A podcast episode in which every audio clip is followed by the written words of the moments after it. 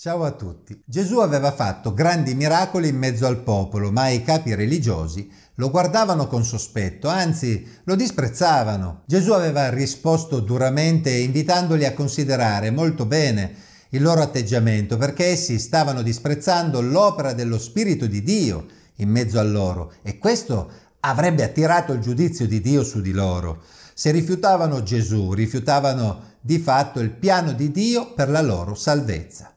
E quale fu la loro risposta?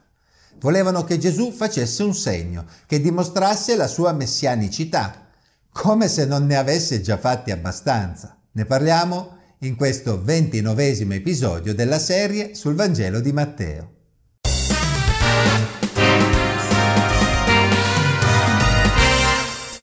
Allora alcuni scribi e farisei presero a dirgli, Maestro, noi vorremmo vederti fare un segno.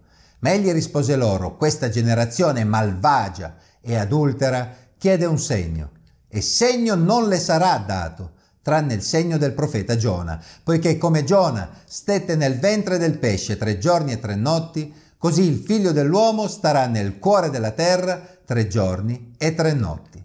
Matteo 12 versetti 38 a 40. Quante volte abbiamo sentito qualcuno dire se Dio facesse un segno io crederei. Purtroppo non è vero. Gesù aveva fatto tanti segni di fronte alla sua generazione, eppure continuavano a chiederne. I segni non bastano mai per chi non vuole credere. Ecco perché Gesù fu così duro con gli scribi e con i farisei che gli stavano chiedendo l'ennesimo segno, ignorando tutti i precedenti. I segni che Gesù faceva avevano lo scopo di indicare alla gente il fatto che lui era il Messia, il Cristo, promesso ad Israele, ma fino a quel momento la maggioranza non lo aveva riconosciuto e in particolare proprio i capi religiosi rappresentati da scribi e farisei. Nonostante tutti i segni che Gesù aveva già fatto, quella generazione lo stava di fatto rifiutando. Ecco perché a quel punto Gesù indicò loro che rimaneva un solo segno che avrebbe dovuto convincerli, il segno definitivo, la sua risurrezione. Gesù lo chiama il segno di Giona. Il profeta Giona era stato gettato nel mare agitato durante una tempesta fortissima.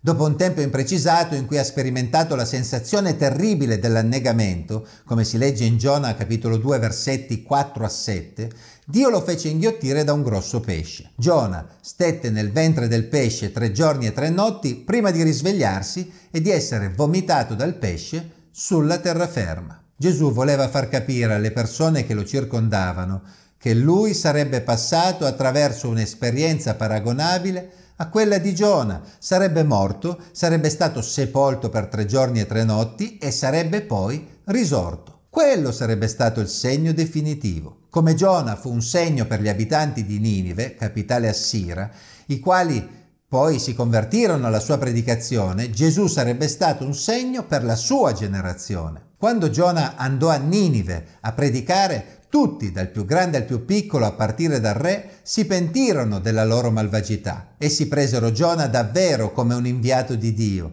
In questo senso Giona fu un segno per loro, perché essi riconobbero che Giona parlava da parte di Dio. Non sappiamo se a Ninive era anche arrivata notizia dell'esperienza in mare di Giona, ma certamente questo potrebbe aver contribuito a convincerli a prendere Giona sul serio. Gesù proseguì. I niniviti compariranno nel giudizio con questa generazione e la condanneranno perché essi si ravvidero alla predicazione di Giona. Ed ecco qui c'è più che Giona. La regina del mezzogiorno comparirà nel giudizio con questa generazione e la condannerà perché ella venne dall'estremità della terra per udire la sapienza di Salomone. Ed ecco, Qui c'è più che Salomone. Matteo 12, versetti 41 e 42. Gesù concluse quindi il suo dire osservando che quei niniviti pagani nel giorno del giudizio avrebbero condannato i contemporanei di Gesù, in quanto essi riconobbero il segno che Dio aveva mandato loro, ovvero Giona, mentre la generazione di Gesù non riusciva a vedere il segno che stava davanti ai loro occhi. Allo stesso modo, nel giorno del giudizio, una regina straniera avrebbe condannato i contemporanei di Gesù perché, come si può leggere in Prima Re 10, ella fu abbastanza saggia da fare un lungo viaggio pur di udire la sapienza di Salomone, mentre quella generazione, che aveva il privilegio di avere tra loro il figlio di Dio, ben più sapiente di Salomone stesso, stava sprecando quell'opportunità che Dio stava dando loro. Cosa poteva ancora dire Gesù di quella generazione? Quando lo spirito immondo esce da un uomo, si aggira per luoghi aridi cercando riposo e non lo trova. E allora dice, ritornerò nella mia casa da dove sono uscito. E quando ci arriva la trova vuota, spazzata e adorna. Allora va e prende con sé altri sette spiriti peggiori di lui, i quali entrati vi prendono dimora e l'ultima condizione di quell'uomo diventa peggiore della prima. Così avverrà anche a questa malvagia generazione.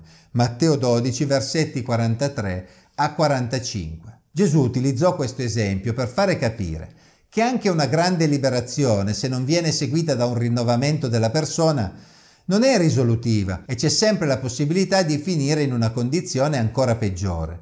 Gesù aveva operato grandi prodigi in mezzo al popolo e quella generazione aveva visto cose che nessuno aveva mai visto. Gesù aveva guarito e aveva liberato e questo avrebbe dovuto portarli più vicino a Dio, accogliendo il regno di Dio e il Re, attraverso cui tale regno si manifestava. Ma il loro rifiuto nei suoi confronti stava rendendo inutile tutto ciò e li avrebbe portati ad una condizione peggiore della precedente, avendo disprezzato la grazia di Dio che si manifestava in Gesù.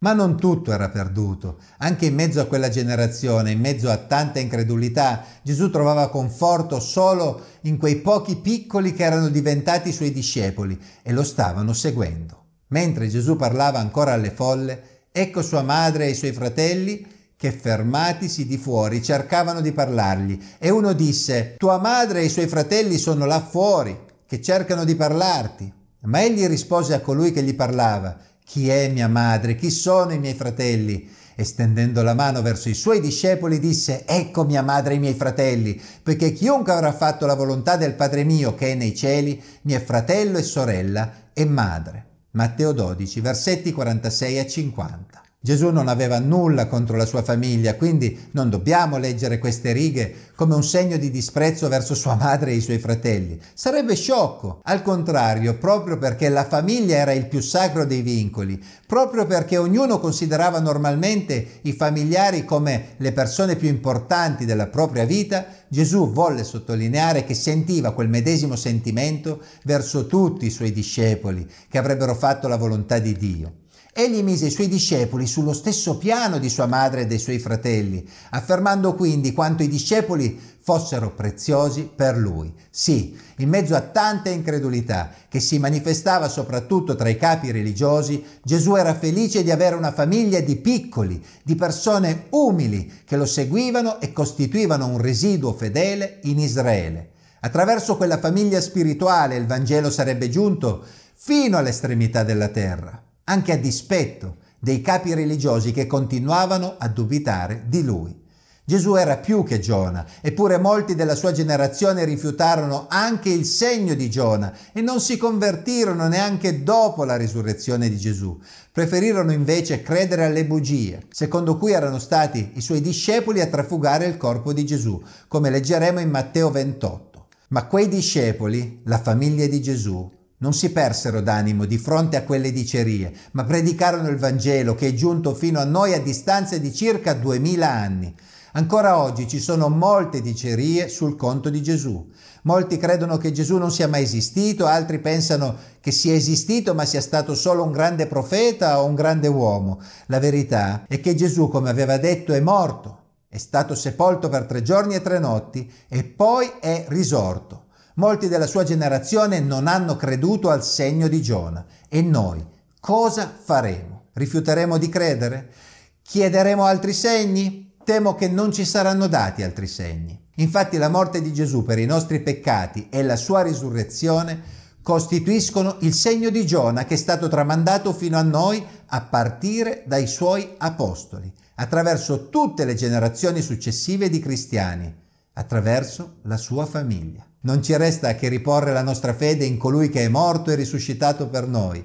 Se rifiutiamo Gesù, se rifiutiamo il segno di Giona, rifiuteremo anche la possibilità di essere riconciliati con Dio e non avremo nessun altro modo per essere salvati. Grazie a tutti. Alla prossima!